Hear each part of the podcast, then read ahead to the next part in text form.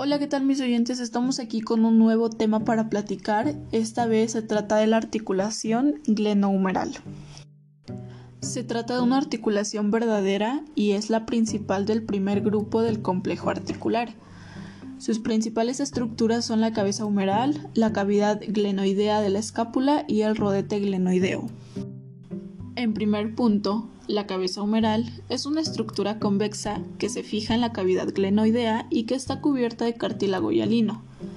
En segundo plano está la cavidad glenoidea, que se encuentra en el ángulo superexterno de la escápula y está orientada hacia afuera, delante y ligeramente hacia arriba.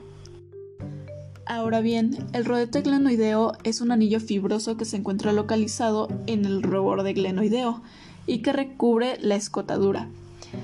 Este rodete ayuda a restablecer la congruencia de las superficies articulares. La articulación glenohumeral es la más móvil, pero por otro lado la más inestable. Sus superficies articulares son asimétricas y existe un contacto limitado entre ellas. La articulación glenohumeral o del hombro es una articulación de tipo sinovial que une la extremidad superior al esqueleto axial. Hablemos de su inervación. Esta articulación está inervada por el nervio subescapular principalmente, un ramo del cordón posterior plexobraquial y la cápsula articular está inervada por varias fuentes. El primero es el nervio subescapular, que inerva los aspectos posterior y superior. En segundo está el nervio axilar. Este inerva la parte anteroinferior de la cápsula. Y en tercer punto está el nervio pectoral lateral que inerva la parte anterosuperior y la cápsula del rotador. Ahora bien, debido a que esta articulación es muy móvil y por ende muy inestable, existen estabilizadores que ayudan a esta articulación a lograr una estabilidad. En primer punto están los estabilizadores primarios o estáticos, que es la cápsula articular, el complejo ligamentoso y el rodete glenoideo.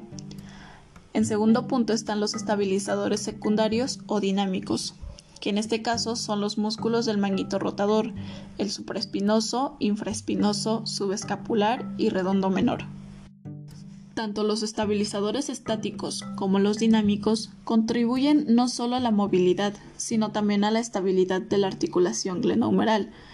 Una disfunción de cualquiera de los estabilizadores dinámicos puede generar inestabilidad, que es la pérdida de preservación de la estabilidad glenohumeral, y a su vez esto puede provocar mayor estrés en los demás componentes estabilizadores, es decir, un dolor en el hombro y una alteración del funcionamiento glenohumeral o alteración en el rango de movimiento.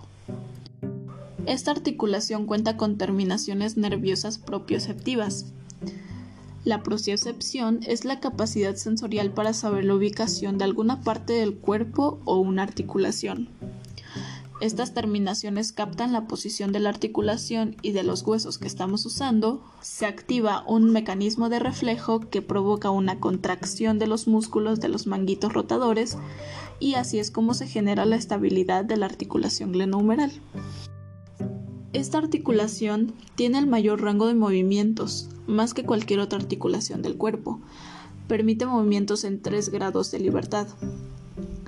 Realiza movimientos de flexión de 110 grados, extensión de 0 a 60 grados, abducción de 0 a 120 grados, rotación interna de 0 a 90 grados, rotación externa de igual manera de 0 a 90 grados y la combinación de estos movimientos permite la circunducción. Los músculos circundantes del hombro y las estructuras ligamentosas ofrecen a esta articulación una seguridad articular. La cápsula, los ligamentos y los tendones de los músculos del manguito rotador, debido a su estabilidad comprometida, la articulación del hombro es una de las más frecuentes lesionadas en el cuerpo. Para poder terminar con este tema, podemos concluir en que la articulación glenohumeral es sinovial, de tipo en artrosis con caras articulares poco congruentes. Los estabilizadores estáticos y dinámicos condicionan su amplitud de movimientos en 3 grados de libertad.